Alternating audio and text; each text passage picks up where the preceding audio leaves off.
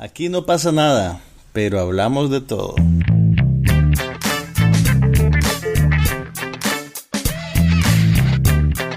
Un podcast sobre cine, TV, tecnología y todo lo demás.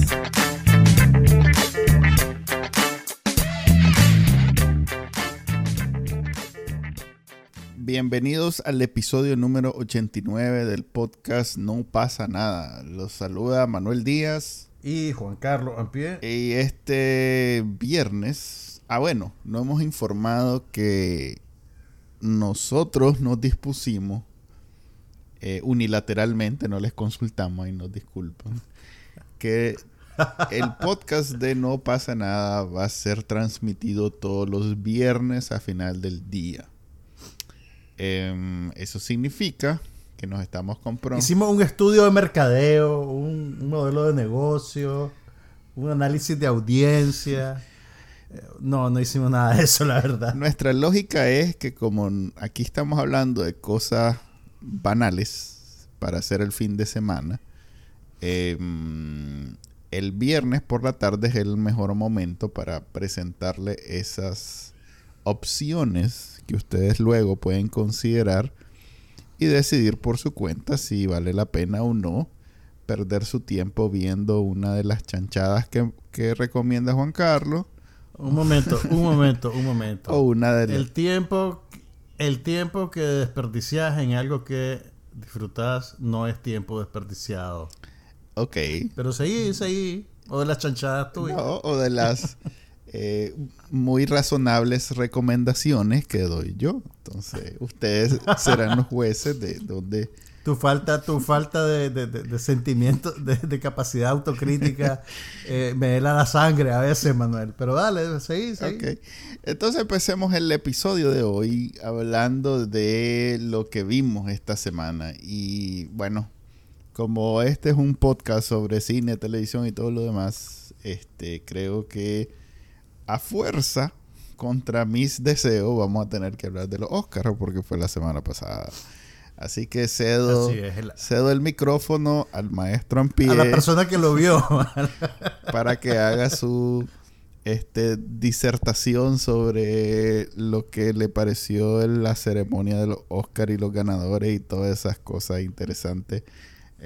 Ahí me avisas, Prix, cuando termine. Y aquí voy a estar esperando sentado, muy obediente.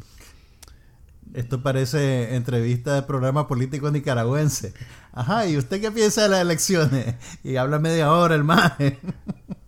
Algo así. Bueno, primero que nada, tenemos que dejar claro que Manuel Díaz le mandó un mensaje contundente a la academia al boicotear la transmisión de la ceremonia del Oscar porque no le nominaron a mejor película Boss Level.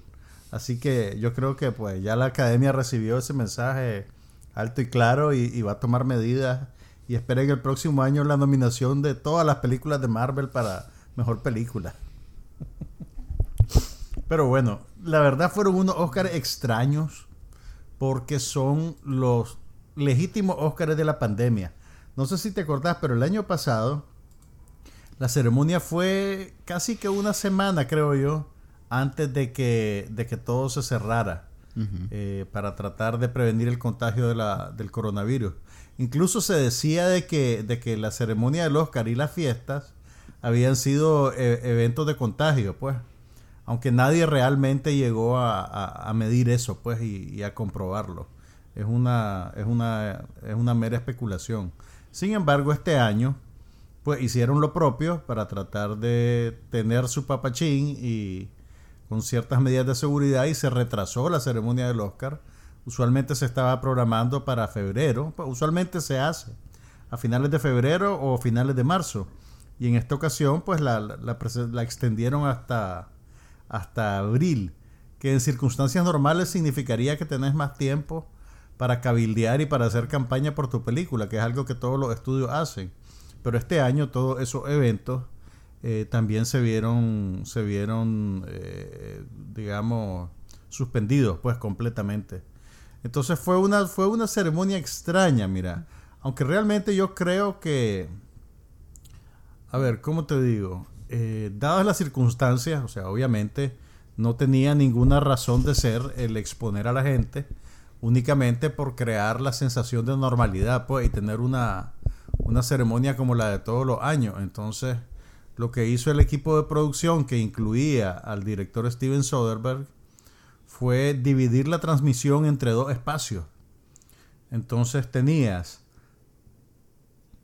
a los nominados, pues, o a la mayoría de los nominados, pues, los que podían estar físicamente presentes, en una especie de club que armaron en la Union Station de Los Ángeles. Uh-huh. Una de las principales estaciones de transporte público, que es un edificio histórico, además de la ciudad de Los Ángeles. Lo habilitaron para que tuviera en una área externa una especie como de terrazas con salitas de estar al aire libre, donde se hizo el pre-show, donde se entrevistó a los nominados, siempre con distanciamiento.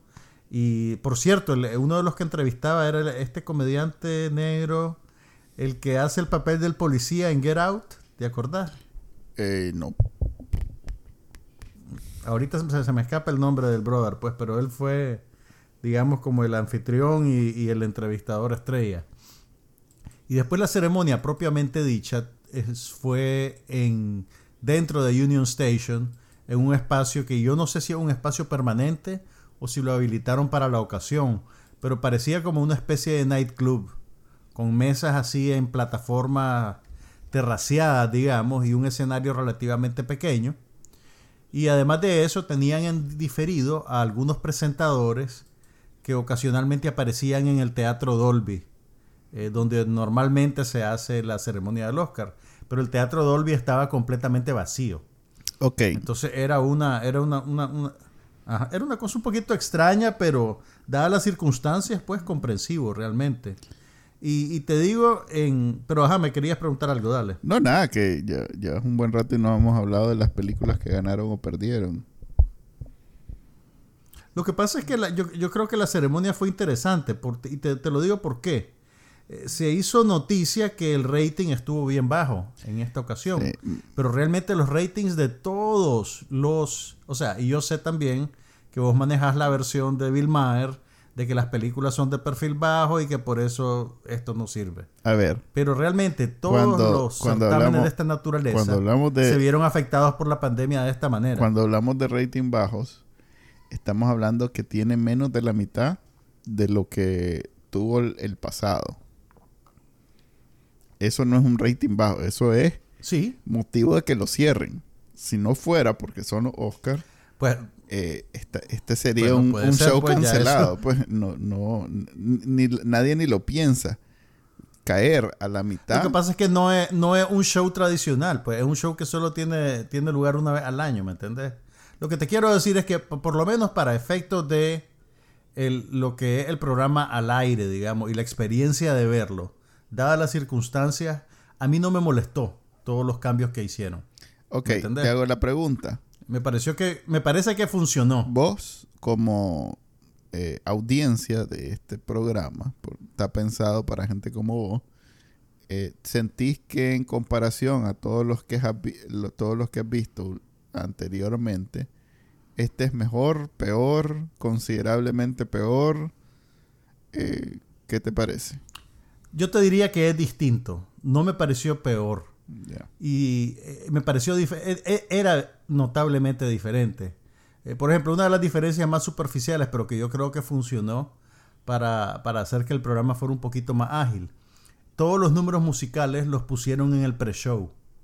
Uh-huh. No en la ceremonia propiamente dicha. Y yo creo que eso, aparte de que te le da un gancho de interés al pre-show, que usualmente solo es un poquito de relleno, pues realmente. El pre-show para lo que sirve es para que veas cómo llegan vestidas las estrellas realmente. Porque todas las preguntas son bien banales. Pues, ay, ¿cómo se siente estar nominado? Ay, qué linda tu película, te felicito. Pues, ¿me entendés? Yo creo que eso le ayudó un poquito al pre-show a tener más razón de ser. E hizo también que el ritmo de la ceremonia propiamente dicha fuera un poco más rápido. Entonces, pues yo, que si querés soy soy un espectador que ya me tienen medio ganado. Medio. Ni me molestó, ni me ofendió, ni me arrepentí de haberla visto, pues realmente. Yo creo que solo que se te salga ofendiendo de nombre, vos decís, no, pues ahí ya no vamos, Oscar. Ahí ya no. Allá cambia el canal. Sí, ahí, cambia el canal. Y todavía te devolvés para ver. Ya cuando se te pasa, te devolvés para ver cómo quedó. Pero bueno. Ok. Eso me pareció a mí, pues. Y las personas que... Las actrices llegaron con sus vestidos espectaculares y hubo chance de verlo. Eso, fíjate. Si eso es lo que te interesa. Ajá, eso no lo vi. No lo vi ya. Yo sé que a vos no te interesa, pues, pero hay mucha gente que sí. Hay una... Bueno, mi único aporte al respecto es que esta semana me dispuse a ver No Man's Land, que es la ganadora del Oscar. Déjame adivinar, 15 minutos dilatada. No, como media hora dilatada. Pero es que realmente hay una completa como separación de lo que considero entretenimiento con lo que el cine considera arte.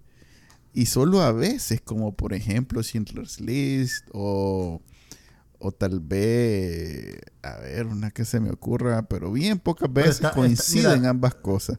Porque esta era una película... El problema de tu argumento es que estás hablando del cine como una cosa monolítica. No. Es una cosa muy diversa realmente. No. Pero bueno, seguí tu argumento. Dale. Pero no estoy... ¿Cuál es tu problema con la película? Yo no lo estoy categorizando como que es esto o lo otro. Pero sí estoy diciendo que yo y en general los seres humanos tenemos como dos enfoques de cómo consumimos el cine. Ya sea... como una cuestión de entretenimiento o como una pieza de arte. Esas son las dos formas de consumir el cine. No hay una... Pues, no sé. Son 5 sentidos. Todos tenemos los mismos. No creo que haya alguien que lo vea como un plato de comida, pues.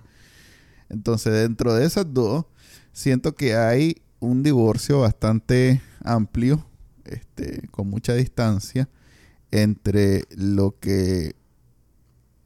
el gremio de Hollywood considera arte y lo que yo considero entretenimiento.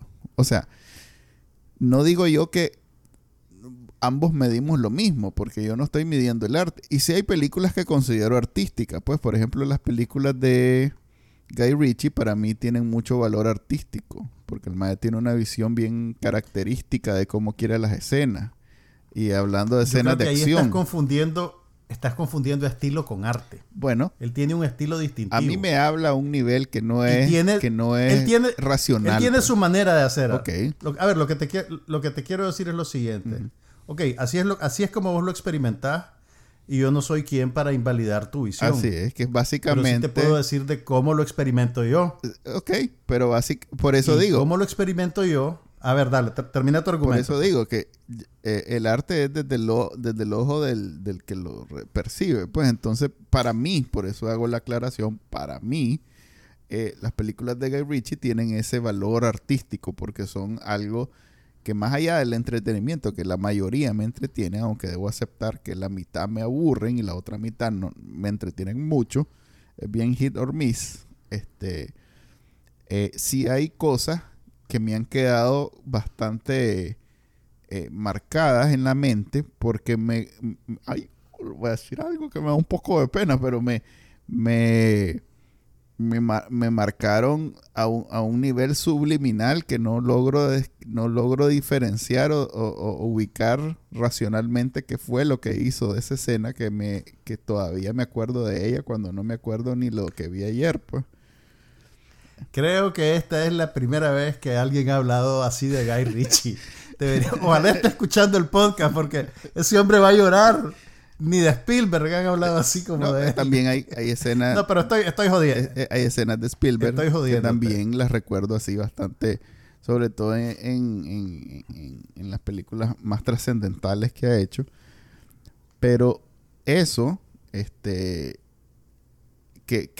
para el gremio de los cineastas, que es los que votan en los Oscar, está completamente para mí divorciado del entretenimiento, pues, porque esa película, mira, yo, que si bien tiene un valor social y que el mensaje, o sea, el hecho que salga el logo de Amazon y que esté dentro de la fábrica de Amazon, a mí me sorprende porque Amazon es tan quisquilloso y tan cuidadoso. Pero Amazon no es el de Nomadland.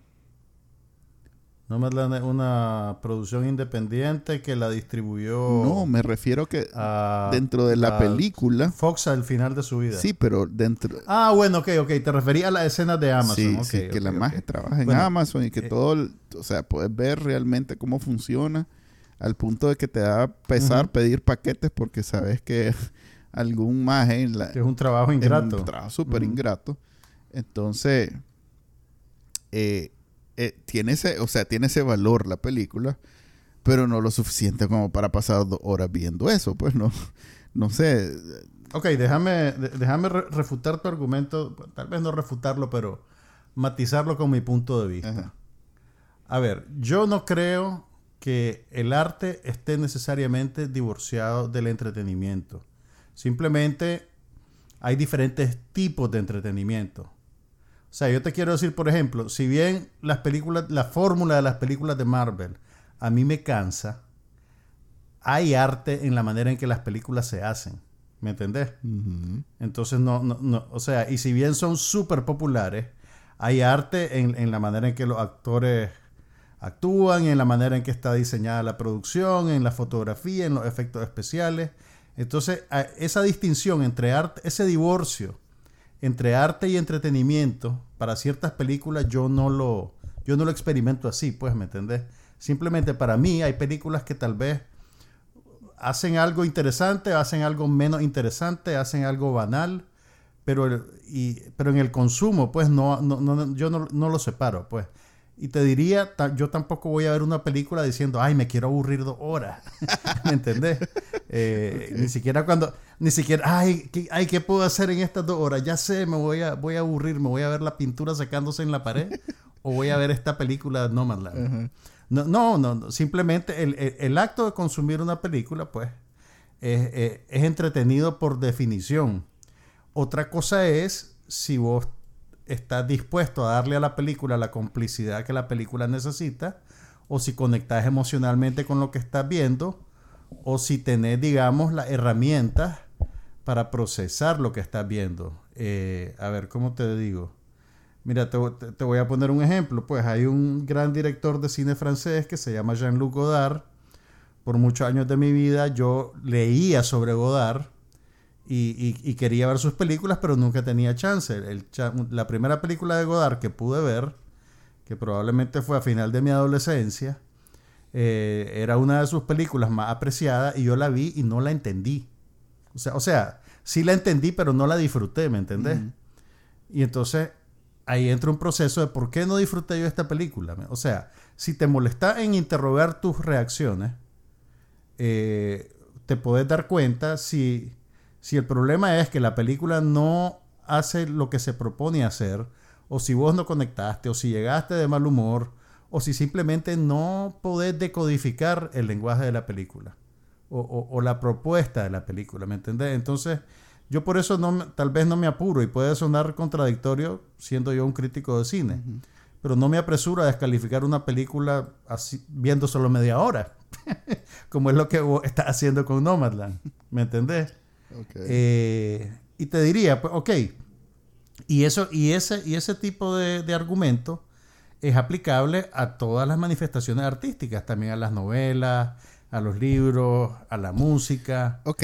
Entonces, pero ahí hay... Por eso cuando alguien me plantea ese argumento, yo voy al cine para divertirme. Claro que vas al cine para divertirte, yo también. Pero ahí vos... A mí me divierte ver una película como Nomadland. Pero vos vas con dos... ¿Me entendés? No es una comedia, pero... Es interesante. Pues vas con 2 agendas, no vas con una. Cuando la mayoría, y ahí me incluyo yo, voy con solo la agenda de divertirme. Vos vas con la agenda de criticar la película. Pero para mí es divertido. Sí, pero yo voy... O sea, yo lo hago en principio porque me gusta también. Claro, te gusta tu trabajo. Te voy a poner un ejemplo de otra película, pues. Pero te lo pongo... Te voy a poner un ejemplo de... Y me gustan las películas. Ok, te gusta tu trabajo, por eso te dedicas a eso. Pero si fuera... O sea, si... Hay películas que tal vez no te gustaron en las primeras media hora y que la abandoné, si no fuera porque sos crítico y tenés que ver al final de cuentas, pues, además que vos no vas a ver películas completamente en cero, pues. No. Fíjate que últimamente trato de hacerlo. O sea, en la medida de lo posible. Porque vos sabés que... no pones Univisión y lo que te salga lo ves.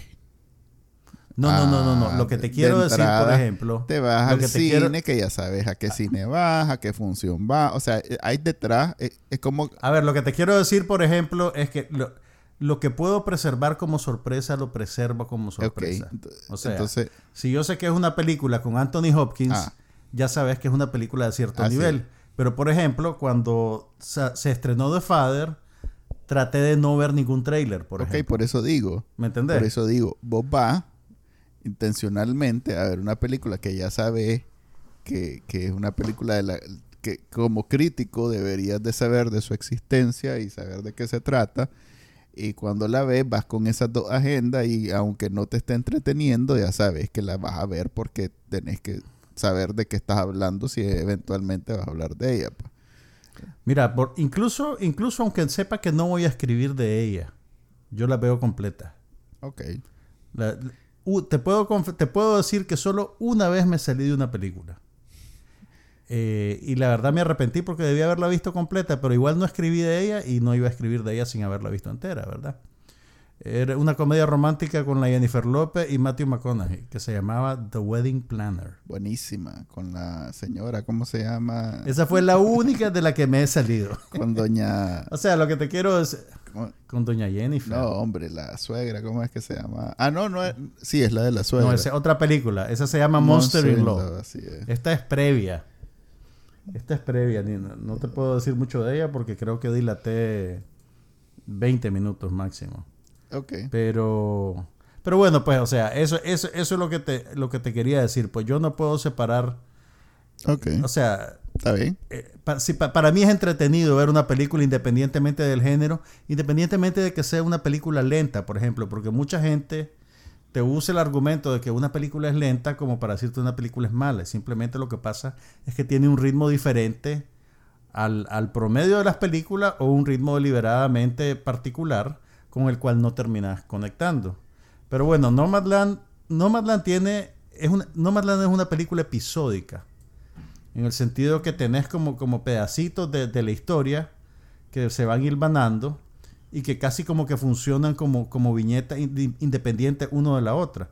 Por ejemplo, el bloque de la película que tiene que ver con el trabajo de la mujer en Amazon es casi que un pedacito independiente. Pero para ubicarlos un poco, Nomadland, la trama es sobre una mujer que vive en un pueblo pequeño de Nevada, queda viuda, y aparte de que queda viuda, la fábrica de Gibson, que es la única fuente de trabajo del pueblo, o sea, el pueblo existe para que vivan ahí los empleados de esa fábrica. La fábrica cierra, entonces la mujer se queda sin casa y sin familia. Entonces ella decide que va a vivir en su camioneta.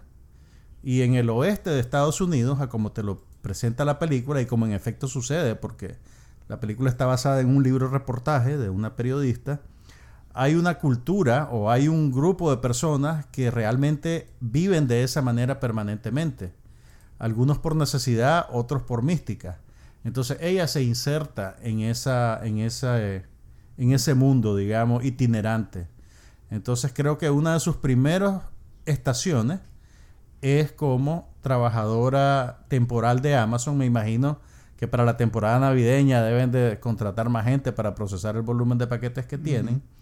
Y entonces hay una gran bodega de Amazon en algún lugar de Nevada y uno de los beneficios que le dan a los empleados es que les pagan el lote donde van a parquear su van o su casa rodante o el carro en el que viven. Entonces ella trabaja unos días ahí y ahí conoce a una anciana que se vuelve una de sus mejores amigas en el resto de la película. Pero entonces vos llegaste hasta ahí y ahí abandonaste el barco. Llegué hasta la parte donde la amiga tiene cáncer y... O sea, okay. Es que, ya sabes, es como esas series que veía la Ana cuando yo la conocí, que esos canales de cables que vinieron a mal, que empezaron bien, que se llamaban... No podés comparar esta película con Lifetime. No podés comparar esta película con Lifetime. Esos canales que empezaron siendo científicos, educativos y eso, y que al final ya eran puro reality. Así que tenía... Era una maje que... La historia real de una maje que tenía... no sé, multiesclerosis, ¿cómo es? Esclerosis múltiple, que le dio sida y que además la atropelló un camión, entonces quedó en silla de ruedas y ahora vamos a seguir su historia porque quedó embarazada. Bueno, lo que pasa es que la película es un drama, Manuel, y es realista y la gente se muere, ¿qué te puedo decir? Está bien, pero no a todo mundo le da, o sea, encima de que la pobre mujer vive en un carro, que no tiene trabajo, que todo el pueblo cerró, que todo lo demás, la mujer tiene cáncer, o sea, ya ves que va... No, pero ya... un momento, la protagonista no tiene cáncer, conoce a una mujer que tiene cáncer. Bueno, eso es como ir a... Pero bueno, la película, por si acaso no han leído las noticias, la película ganó 3 Óscares de los 6 a los cuales estaba nominada. Incluyendo... Se llevó Mejor Película... Mejor película, mejor actriz. Ahora Frances McDormand tiene 3 Óscares y los 3 Óscares son por mejor actriz protagonista. Así que le ganó a Doña Meryl. Alá. Doña Meryl solo tiene 2 de protagonista. Alá. Y también se llevó el premio a mejor dirección la directora Chloe Zhao, que es la segunda mujer que gana el Óscar de mejor dirección. Y la primera mujer de color que lo hace, porque ella es china. Ella es china, pero se formó en Estados Unidos y estudió en la Universidad de Cine de Nueva York. Fue alumna de Spike Lee. Oh, ¿qué te parece? Sí. Ok.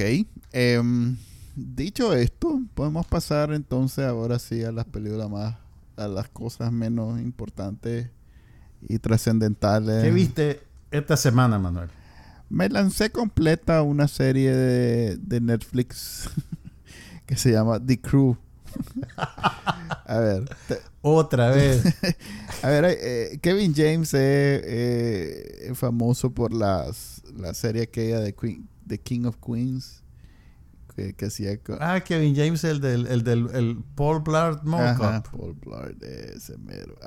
Tiene una serie en Netflix. Tiene una serie en Netflix hecha exclusiva. A ver. Dirigida específicamente a una audiencia que no sopó.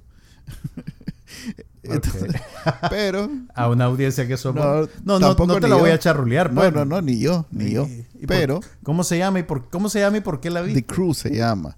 Es que la estrenaron hace como 2 semanas. Imagínate que se trata de unos majes que, a ver, una, no sé cómo llamarlo, una marca del NASCAR, o sea, un equipo de corredores.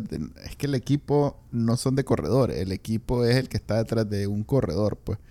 Entonces, el equipo técnico, ajá, pues, los que chequean el carro y sí, eso. Sí, no sé cómo llamarle a The Crew, el equipo.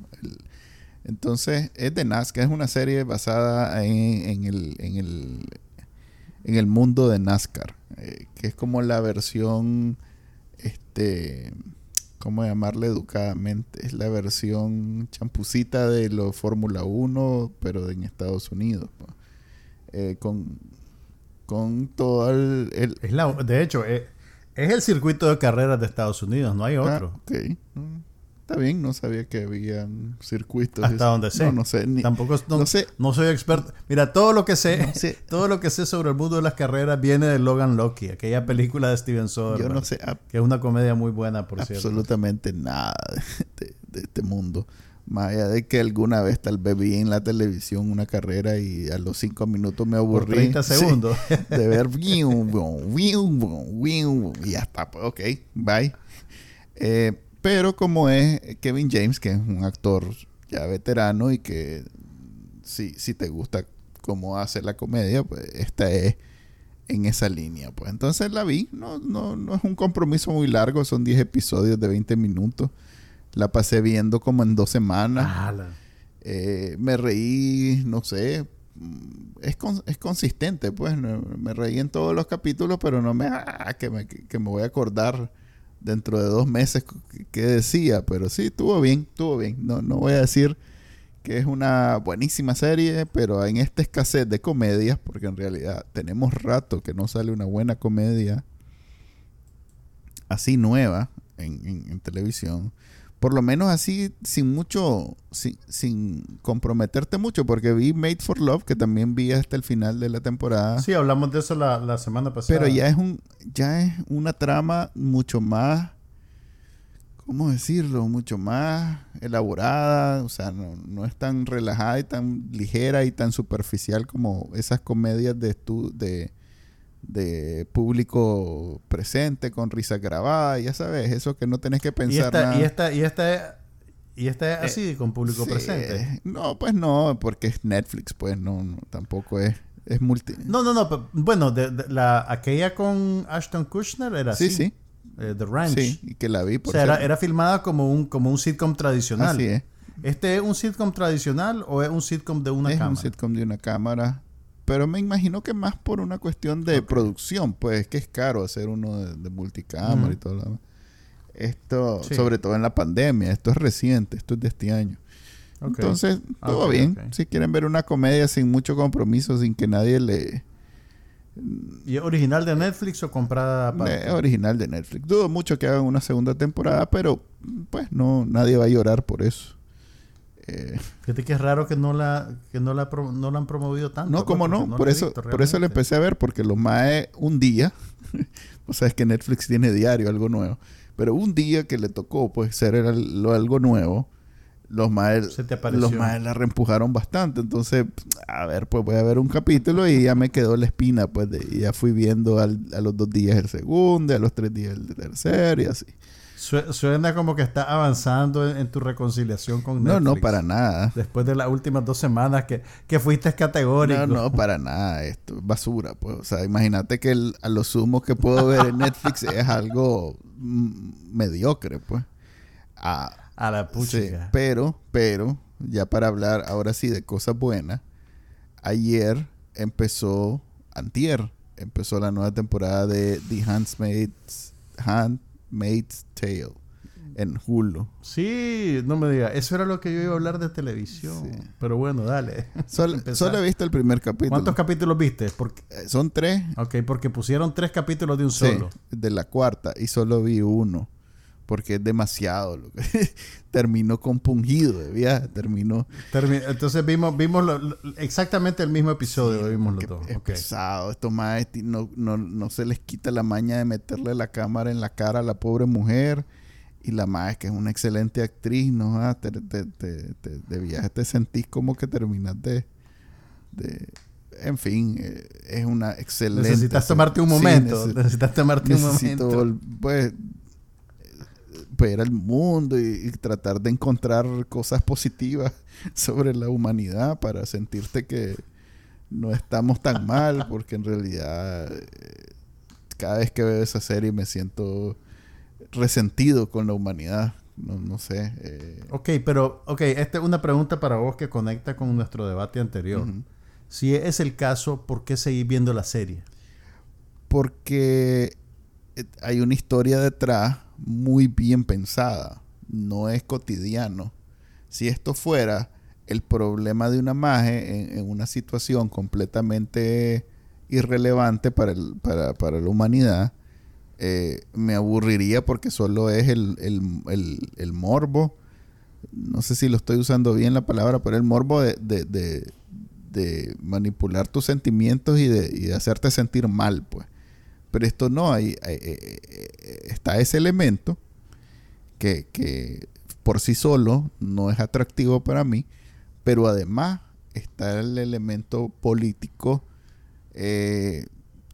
religioso, ético. O sea, hay un montón de cosas que sí son interesantes para mí y que eso me llaman la atención, incluso más que lo de las emociones, porque lo de las emociones termina el capítulo, termino de procesar y ya se me olvidó, pero sigo pensando en qué salida tiene Gilead ahora si quiere hacer la guerra y pues defendiendo como algo, como su puchica, estamos entrando directo en la trama de lleno, pero cómo los maes van a defender las violaciones y su modo de vida, sí, pues, toda su ideología. Todos los que ellos consideran. Okay, para ubicarlo un poquito a la gente que nos está viendo y que tal vez no ha visto la serie, esta serie, The Handmaid's Tale, está basada en una novela de Margaret Atwood, una novela muy famosa con el mismo título. En español se publicó como El cuento de la criada.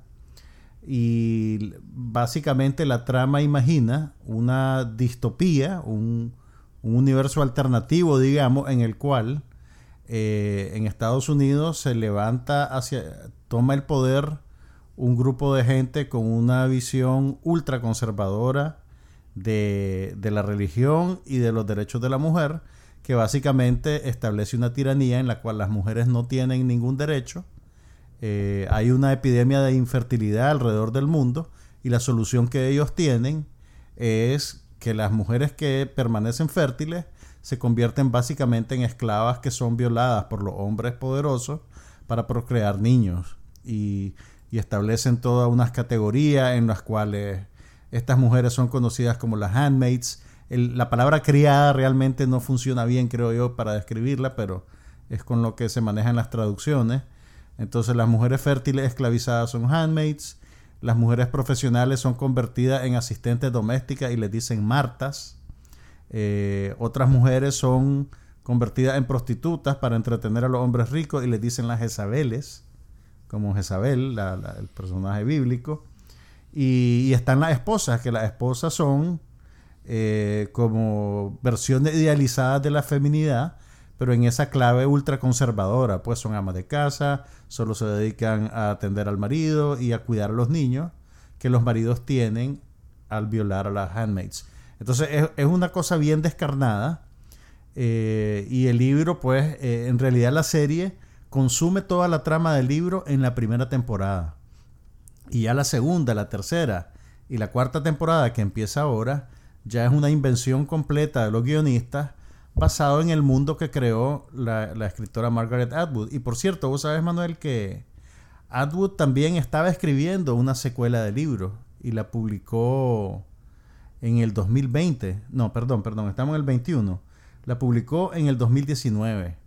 Y es una situación parecida a la de Juego de Tronos, en la que la serie está tomando un curso y la novela, si juntamos, pues, la primera y la segunda parte, está tomando un curso diferente. Yo leí las dos, y es un ejercicio interesante el separar en tu cabeza lo que hace la serie de televisión de lo que hace la escritora. Pues yo me imagino que los fanáticos de Juego de Tronos van a tener una experiencia similar cuando el maje saque el libro, pues, por fin, que si es que lo llega a sacar.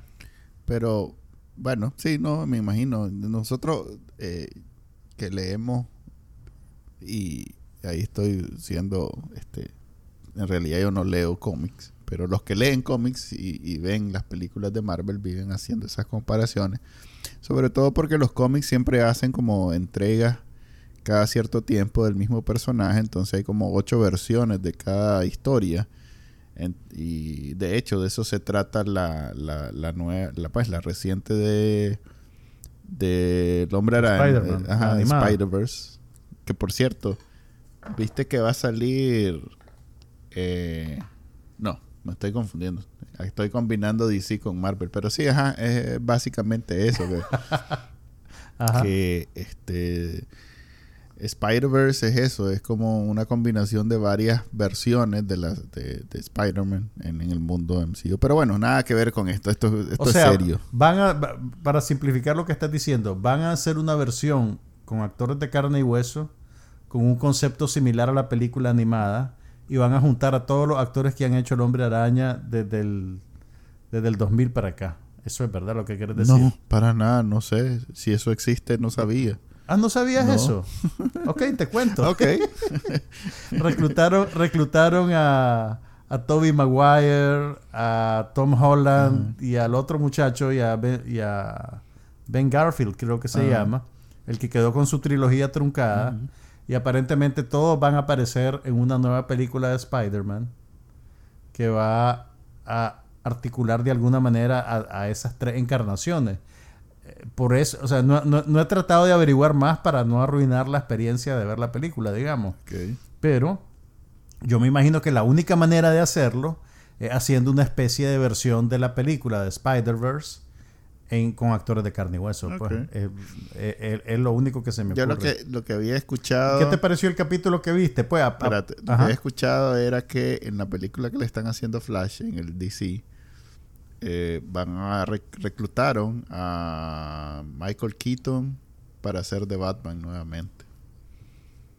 Oh, qué interesante. Sí, entonces no sé exactamente.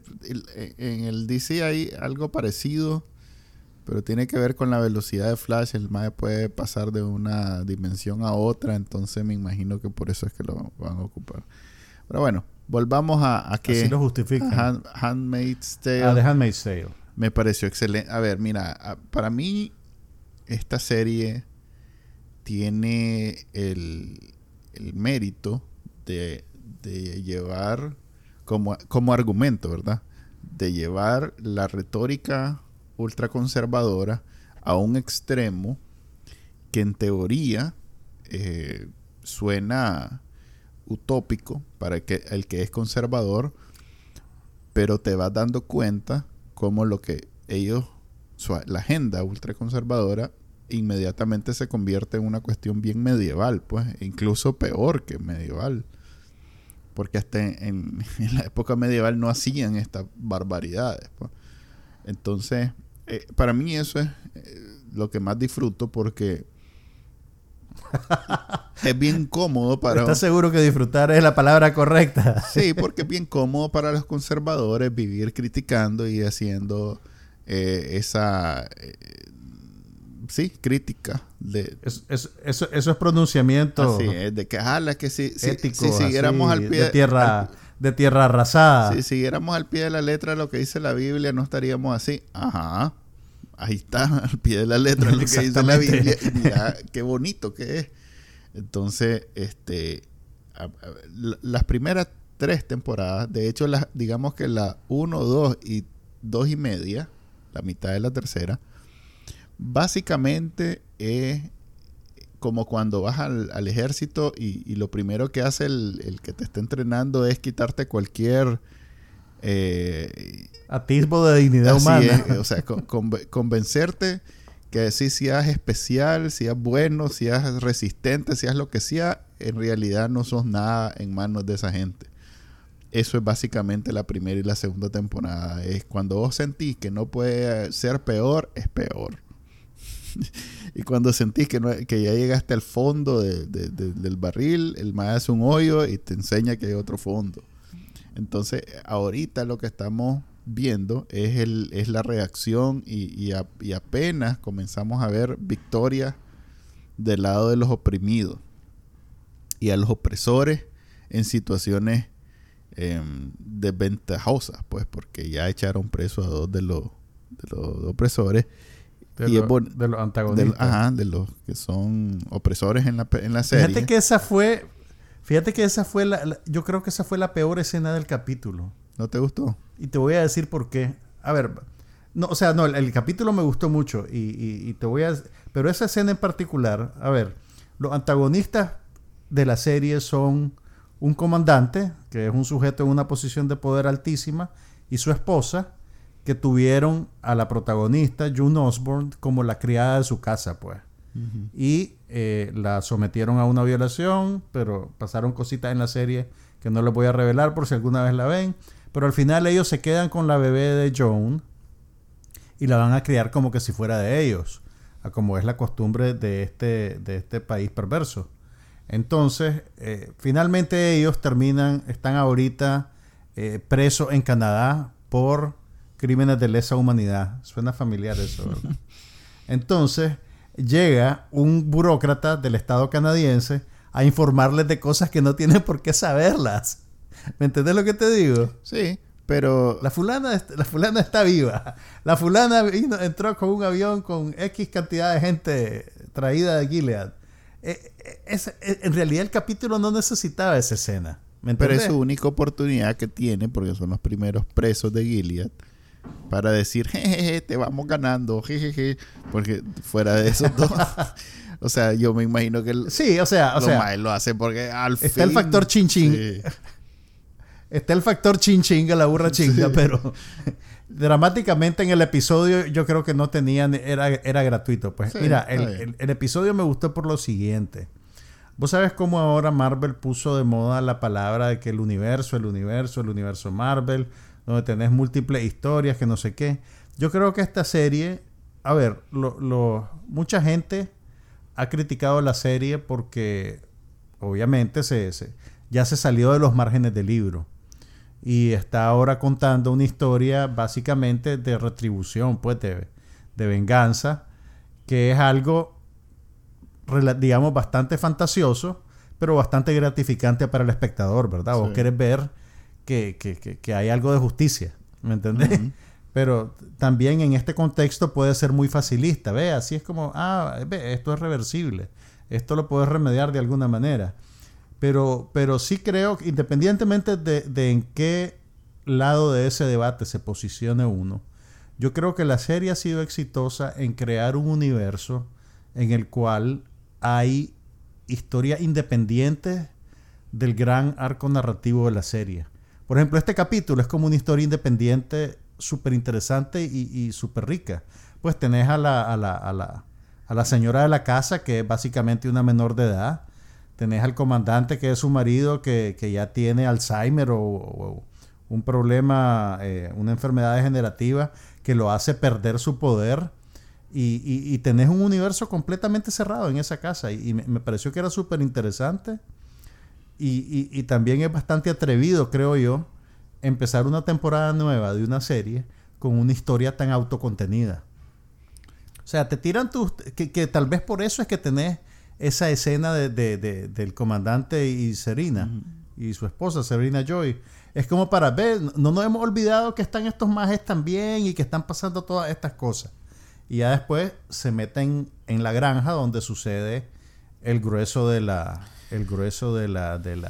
trama. En realidad que esta serie desde los primeros capítulos nunca tuvo, o sea, los escritores, los guionistas siempre tenían la confianza y no tenían miedo de expandir y reducir el mundo, el universo del Gilead.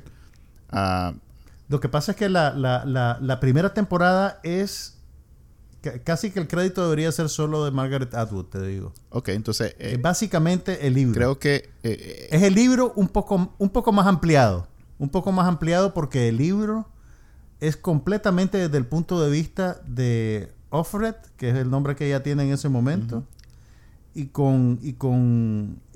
Pero ella encuentra la manera desde ese punto de vista limitado explicarte cómo funciona todo. Pero es... la serie pues es necesariamente más abierta. Sí, pero... pero lo que es la trama básica es del libro. Pero ahí hay unas trampas que un guionista de serie normal probablemente hubiera tirado la toalla y hubiera dicho, yo no puedo esto, si yo no estudié.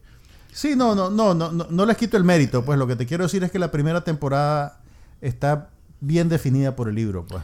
O sea, es un país que más allá de la ficción están cuidados los detalles de cómo funciona, de dónde, del fundamento de por qué, pues por un lado está el fanatismo religioso, pero los majes hacen que funcione como una estructura estatal y eso no es improvisado, pues alguien tuvo que haber estudiado los poderes del Estado, cómo funcionan a nivel local, que por cierto hasta ahora estamos viendo más allá del Estado, porque siempre hemos visto desde el punto de vista del Estado específico, que era siempre Massachusetts.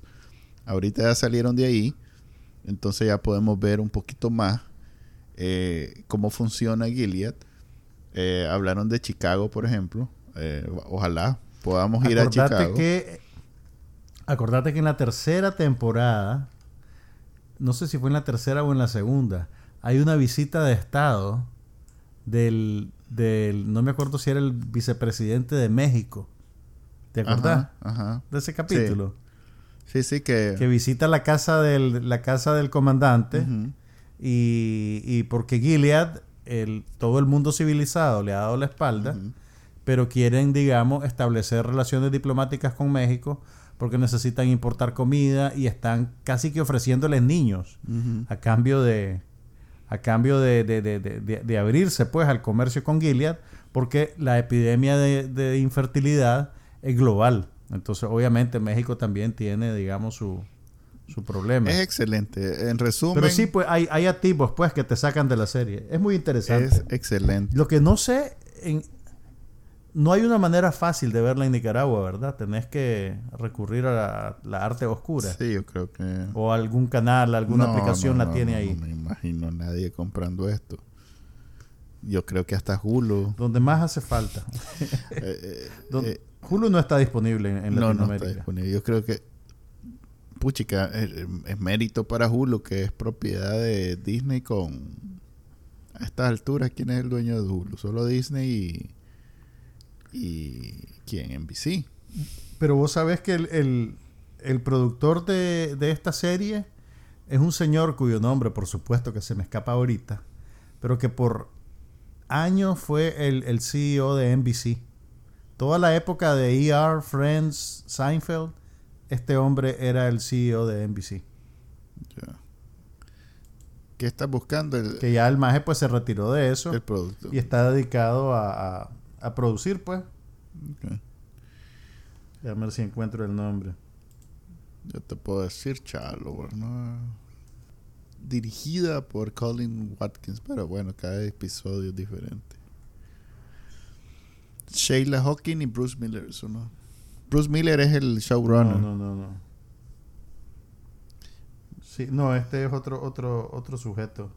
Lo sacan en todos los making of hablando. Yeah. Okay. Pero bueno, sí, realmente es una serie muy recomendable y es bien fuerte.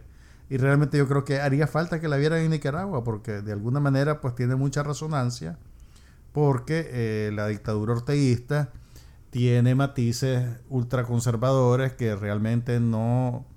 En el mundo real, fuera de las fronteras de Nicaragua, esa ideología no tiene nada que ver con la izquierda, pero ellos han hecho un sancocho para poder funcionar políticamente en las condiciones de Nicaragua y realmente pues hay discursos que se cruzan, ¿no crees vos?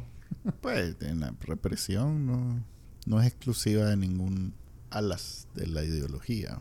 Bueno, te voy a recomendar una película de Netflix, uh-huh, que puede funcionar también como comedia. Ajá. Tan para mala. Para mejorar tu calidad de vida. No es mala, al contrario. Mira, esta película es un estreno de Netflix, que es, digamos, el estreno del fin de semana. Y es una película animada que se llama The Mitchells vs. The Machines. Ah, vi un comercial en Twitter, de todos los lugares. En Twitter me salió un comercial que es como los Invincibles, nada más que más cómico, más hecho comedia. Mira, no exactamente como los Invincibles, porque son realmente una familia normal que por una serie de enredos y de problemas internos terminan en posición de salvar al mundo ante un evento tecnológico de extinción humana. Suena dramático, pero realmente el tono de la película es eminentemente cómico. Te voy a dar la premisa básicamente, ¿verdad? Los Mitchells son una familia nuclear, ¿verdad? El papá, la mamá, la hija y el hijo, ¿verdad? La hija es una adolescente incomprendida que tiene problemas con el papá, pero pues todos son cariñosos y amables entre ellos. Son problemas generacionales, de crecimiento y de comunicación. La muchacha está a punto de irse a la universidad a estudiar cine y cerrar la puerta pues sobre el pasado de su vida y termina en una situación tensa con el papá. Pero entonces inventan irla a dejar físicamente al colegio, a la universidad, que es una tradición bastante norteamericana, bastante gringa. Uh-huh. Y en el camino sucede un evento que te lo podrían poner en una película de acción de verano o en una cosa de Marvel. Un genio tipo Steve Jobs, solo que más generación Z, es el que, digamos, desarrolló el sistema operativo que gobierna el mundo. Y ese maje está cambiando el sistema operativo para convertirlo en un robot. El asistente personal va a ser ahora un robot. Y entonces, en ese proceso, el sistema operativo original se resiente porque lo están desplazando y domina a los robots y decide que va a aleccionar a toda la humanidad. Y entonces la familia terminan siendo los que se enfrentan a esta nueva amenaza. Pero, como suelen hacer en Hollywood cuando hacen estas películas animadas, el talento pues que reclutan para darle voz a los personajes es de primera categoría. Pues tenés ubicás a Danny McBride, ¿verdad? Claro, claro. Tenés a Danny McBride, tenés a Maya Rudolph, tenés al comediante Eric Andre, tenés a Fred Armisen, tenés también a Abby Jacobson. ¿Ubicás a Abby Jacobson? La de la serie esta de culto, Broad City. No. Ok, hay una serie de culto que se llama Broad City, que me extraña que no la hayas visto porque realmente es muy buena. Ella es también uno de los personajes. Y la película, tiene esos nombres que no son nada despreciables. Ah, sabes que sale también John Legend y su esposa, que es una de las tuiteras que más seguidores tienen. Hay un papelito ahí corto para Conan O'Brien también. Uh-huh.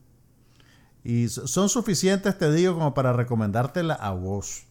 Y decirle a la gente que si la pueden ver en inglés con un subtítulo en español, lo hagan, pues, porque los actores son muy buenos y en el doblaje se perdería completamente el trabajo que hacen. Y la animación es muy linda. Fíjate que la animación es bien interesante porque combina un poco... A ver si te lo puedo describir de una manera que le hace justicia. Ok, el diseño de los personajes humanos es caricaturesco, ¿verdad? No tenés ninguna pretensión de hacer imágenes realistas, pero la manera en que retratan la luz es bastante realista. Entonces, por ejemplo, hay escenas en las que van en un carro de noche y tienen prendida la lucecita de arriba. El efecto que logran crear, la atmósfera que hacen es bien interesante. O sea, le da un acabado a la película súper bonito. Y además de eso, como la identificación central de la película está con el personaje de la muchacha, de la adolescente, los dibujos que ella hace en su diario sirven como para acentuar acciones y ciertos momentos. Entonces tenés en la misma pantalla dos estéticas de diseño que deberían de chocar, ¿me entendés? O que chocan, pero la película encuentra la manera de armonizarlas. Ese impulso así, me recordó bastante al estilo del Spider-Verse, mm-hmm. De la película animada Spider-Man. Mm-hmm. Entonces, estéticamente, pues la película también es muy linda. Está muy bien hecha. Y de remate, el papel del sistema operativo villano, la que le da voz es Olivia Colman, la actriz británica que fue nominada ahorita por El Padre y que ganó el Oscar hace un par de años por La Favorita. Que yo no lo sabía, fíjate, y me di cuenta hasta ahorita que presentaron escenas de sus trabajos anteriores en Inglaterra, pero esta mujer... empezó en comedias de sketch para la televisión inglesa y salía en The Office original. Mm.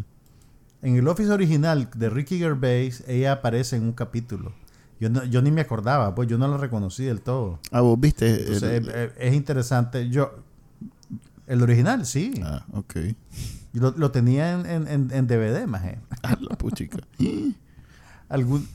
Algún día cuando lo recupere te lo puedo prestar. Además no, que es perfectamente... No es por falta de manejable acceso, porque son no solo... Le vi 5 minutos y... No es para mí. Ah, o sea, lo viste. Ah, okay. Le vi 5 minutos. Eso. Sí. Pero esta película sí te va a gustar. Definitivamente que sí. Y obviamente pues ya si tenés niños, probablemente no vas a poder escaparte de esta película. Pues no, fíjate que no... Pues si tenés niños con un poquito más de edad, porque con las chavalas no había hecho planes de verlo. Sí, es una película, probablemente la trama es más para niños de unos 8 o 10 años para arriba, pues. Pero yo creo que funciona también para adultos, pues es el tipo de películas que, que no te va, no vas a resentir pues el tener que sentarte a verla con los hijos. Ok, así. Tiene algo para todos. Así rápidamente, The Invincibles, Invincible, la serie de Prime Video, que es del mismo creador de la Walking Dead, Robert Kirkman. Ya la renovaron para temporada 2 y 3. No la están sacando completa, sino que van episodio por episodio. Y ha ido en ascenso en términos de popularidad y crítica, al punto de que la retomé después de verle unos... El primer episodio lo vi hasta el comienzo de los títulos, pero después del primer título, ¿cómo llamarle? Los créditos. Del primer crédito. Hay todo un trozo que reivindica por completo el primer episodio. O sea que... el primer episodio no te gustó. Es que es bien cliché, pues. Es la historia de un mae que tiene superpoder. Hasta que salió un stinger al final. Es correcto. Okay. Entonces, ahora sí logro apreciar por qué la gente está obsesionada con esta serie. El final, la escena final es... no es para niños. Que los niños no vean eso. Hace ver, y eso que es animación, pero hace ver a Walking Dead como algo bastante más ligero y sin mucho gore. A la puchica. No, sí, viera. hay unas muertes ahí que todavía me quedé pensando que nunca había... Quedaste perturbado. Sí, nunca había pensado en realidad que eso le pasa a las partes de los seres humanos cuando alguien los golpea de esa manera con super fuerza. A la puchica. Sí. Manuel, no sé qué hacer con toda esta información que acabas de dar. También es el intento de ver Mortal Kombat. Tengo miedo de verla. Pero no aguanté. Le vi como 10 minutos y vamos a ver. Vi el final de... No, yo sé. Fíjate que yo como no tengo ninguna... Pues ya cuando salió el juego de Mortal Kombat en video, yo ya no jugaba videojuegos. Sí, pero... Yo no tengo ni siquiera, digamos, ese factor de nostalgia, pues, de que, yo chiquito jugaba esto. Y tampoco vi la película anterior, que es medio de culto porque el que hacía el papel del villano principal era Raúl Julia. ¿Te acordás de Raúl Julia? Sí, ¿sabes de quién te estoy hablando? AMS. Sí, pues que además de eso es un actor súper serio. Que fue nominado al Oscar por El beso de la mujer araña y además tiene una carrera ilustre en Broadway, en Nueva York, que es una leyenda. Ok, entonces vi 10 minutos, tal vez lo vea en el fin de semana cuando pueda. Y ahora me toca a mí mi acotación final. Vi 5 minutos. Vi el segundo capítulo de Mare of Easttown. Ajá, la de HBO. Y mira, y si el primer capítulo era un poquito lento, pues porque te estaban estableciendo, digamos, el ambiente de este pueblo en Pensilvania, quién era quién de los personajes, el segundo capítulo agarra eso, mira, y le pega una revuelta. Y ya se vuelve una cosa policíaca, ya sin apologías, pues, ¿me entendés? Y con un twist al final del segundo capítulo terrible. O sea, terrible en el sentido positivo para una serie policíaca. O sea que sí está buena. O sea, sí, está buena, sí, está buena. O sea, si ves el primer capítulo y lo sentís muy lento, el segundo... Yo te digo, aguanta para el segundo. Okay. Ya en el segundo mueven la palanca de cambio y le suben la velocidad y te suben la tensión y de alguna manera te muestra que la serie probablemente va a ser más convencional de lo que uno creería. Ok. ¿Me entendés? Entiendo. Pero está bien actuada, está bien desarrollada y ni modo, pues la voy a tener que ver entera, hermano. Fíjate que sí, ahorita estamos en un buen momento. Pasamos una sequía porque estoy todavía bien. De hecho, empecé a ver Stowaway, que es una película de Netflix que pinta no ser mala, pero como hay demasiada conexión, pues para mí no es que sea de lo mismo ni se desarrolle el mismo universo, pero como estoy viendo For All Mankind, que es una buena serie, que la sigo viendo, que vale la... La vas a guardar para más tarde. La voy a guardar para más tarde para que no me meta ruido con lo que estoy viendo en For All Mankind. Y bueno, y tampoco veo que sea una super película esa, pues entonces tampoco me estoy muriendo. Lo que sí estuvo bien es The Falcon, The Winter Soldier, el último episodio. Véanlo si son fans del MCU, porque se revela algo que al final dijeron que están haciendo Capitán América 4. Entonces, muy probablemente este es como un preludio a esa película. Y es el nivel de película, pues. O sea, esta serie está excelente. Y lo último que voy a decir es que voy a perder mi tiempo el día de hoy viendo Without Remorse, una película de acción con Michael B. Jordan. ¿Pero por qué vas con eso? ¿Por qué vas con esa actitud? Esa es el original de Amazon basada en una novela de Tom Clancy. Así es. ¿Por qué es Tom Clancy? Más, ni yo voy con esa actitud a ver las películas de Marvel. Pero yo voy con el corazón abierto. Mira, a ver, entreténganme, diviértanme. La serie de Amazon de Jack Ryan, que también es Tom Clancy. La primera temporada estuvo bien. La segunda se pupusieron en ella. Entonces, con esa publicidad que le están haciendo... La gente viene a este podcast para escuchar nuestro uso del lenguaje español. Es que no puedo. El lenguaje de Cervantes. Tenemos que darle la categorización que se merece. Entonces, esta que salió ayer... Hoy salió, entonces es estreno. Hoy es viernes. Y como tengo ahorita Prime, me la voy a lanzar y vengo a contarle la chanchada que... La vas a ver por medios legales. Sí, la voy a ver. ¿Estás bien? La voy a ver. ¿Quién sos vos? ¿Dónde está Manuel Díaz? Pues cuando me la regalan, no me molesta. Si el problema es cuando me quieren obligar a hacer cosas y nada. Ok. Eso es obligarte a pagar por tu contenido. Okay. Qué atrevidos. Ok, entonces... Bueno, ahí nos contás la semana que viene, pues. Está bien. ¿Cómo te va con...? Tengo ahorita 7 episodios de Invincible que me voy a lanzar en la semana. Sigo viendo las de For All Mankind. Con esas 2 tengo. Imagínate ahora viendo... Bueno, ya tenés tarea. Handmaid's Tale y esa que decís vos de HBO que también me la voy a lanzar. Vamos, ahí les platicamos la semana que viene cómo nos va con todo eso. Dale, se despide de ustedes Juan Carlos Ampie. Manuel Díaz y nos vemos en el episodio 90. Va a ser icónico ese. Vamos a traer sorpresa.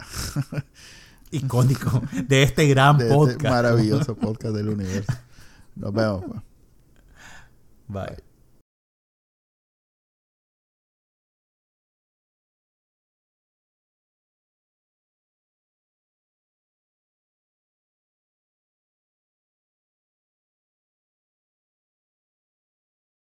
Aquí no pasa nada, pero hablamos de todo.